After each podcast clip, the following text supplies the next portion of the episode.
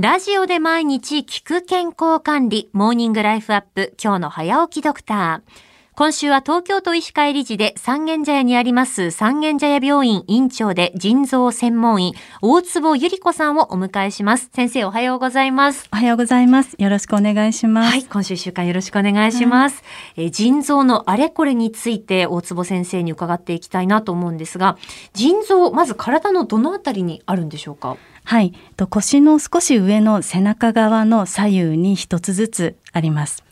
あの大きさっていうのはどれぐらいなんですか？はい、だいたい握り拳ぐらいを想像していただくといいかなと思います。これは例えば他の臓器と比べると小さいんですか？はい、まあ、肝臓とかそういったのに比べると小さいですけれども、はい、割とこう想像しているよりはこうちょっとこう重量感があるというかえっとですね形が豆みたいな形をして、えっと、キドニービーンズっていうあの豆があるんですけど、はい、なんですかねそら豆みたいな感じのの握り拳台というふうに想像していただければと。改めて腎臓どういった役割があるか教えていただけますか、はい、一番の役割はえっと、体のいらないものを外に出すということなんですけれど、はい、それは老廃物であったりあとは水分もあのどんどん体に溜まっていってしまうともうどんどん膨らんでいってしまいますので、うんうん、水の量の体の中の水分の量の調節をして、まあ、いらない水分を外に出すということになります。それからもう一つあまり知られていないんですけれども、はい、ホルモンの分泌という機能も持っているんですね。そうなんですか。はい。なので、えっと、増血ホルモンだとか、はい、それからあと血圧を調節するようなホルモンの調節もしてます。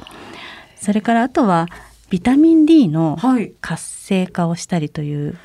えー、機能もありますので、はい、実を言うとそのおしっこを作るきあの臓器というふうな印象が強いですけれどもそれ以外にもそういったこう内分泌のような機能も持ってます。そういった役割もあったんですね、はい、初めて知りました。そうなってくると例えば腎臓の調子があまり良くなくなってくるとい。ろんなところに影響が出てくるっていうことですよね、はいはい、そうですね。結局最終的にはもう全身的にいろいろな、まあ、症状というか障害が出てきますので、うん、こう悪くすると、まあ、全身的にはあの厳しい状態になってきてしまいます。腎臓2つありますけれど、はい、片っぽでもやっぱり調子が悪くなってくると影響が出てくるっていう感じですか？とですねあの大事な臓器なので2つあるっていうことなので、うんうん、1つ例えば、事故とかで失ってしまったりしても、あとがんで摘出してしまっても1つ残っていてその腎臓がまあ元気であればその方の一生の間はちゃんと働いてくれます。結構働き者ですよね、ここまで伺っていると。はい、今、あの、肝臓は沈黙の臓器というふうな表現もありますけれど、はい、腎臓を表現するならどうなりますかね？腎臓もやっぱり同じように沈黙の臓器と言っていいと思います。沈黙の臓器。はい。あの、結局活発に何かをしているっていうのは表に見えてきませんけれども、はい、実は本当に365日24時間ずっとコツコツと静かに働いてるっていう感じですね。でやっぱりあの頑張るんですよね。なのでギリギリまでなんとかこう役割を果たそうと頑張りますので、まあ、末期にならないとなかなかこう表に症状が出てこないっていう特徴はあります。症状としてこう出てきた時には結構悪化している、はい、っていうことが多いそうですね。そうですね。あのまあ明日以降もお話伺っていくんですが、はい、そういったその腎臓のまあ調子っていうのをきちんとこう見ていくためには、まあ、定期的な検査っていうのもこれは必要になってくるっていうことですか。はい、そうですね。あのまず子供の頃って必ず検尿ってあったと思うんですけれども、はい、あれはすごくあの早期にそういった腎臓の、まあ、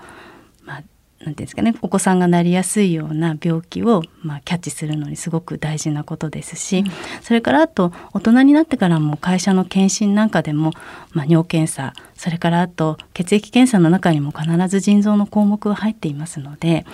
そういったことで早めにこうキャッチしようというのはその検診の項目の中には入っています。あまあ、検診をきちんと受けるっていうことは大切ですよね。はい、はい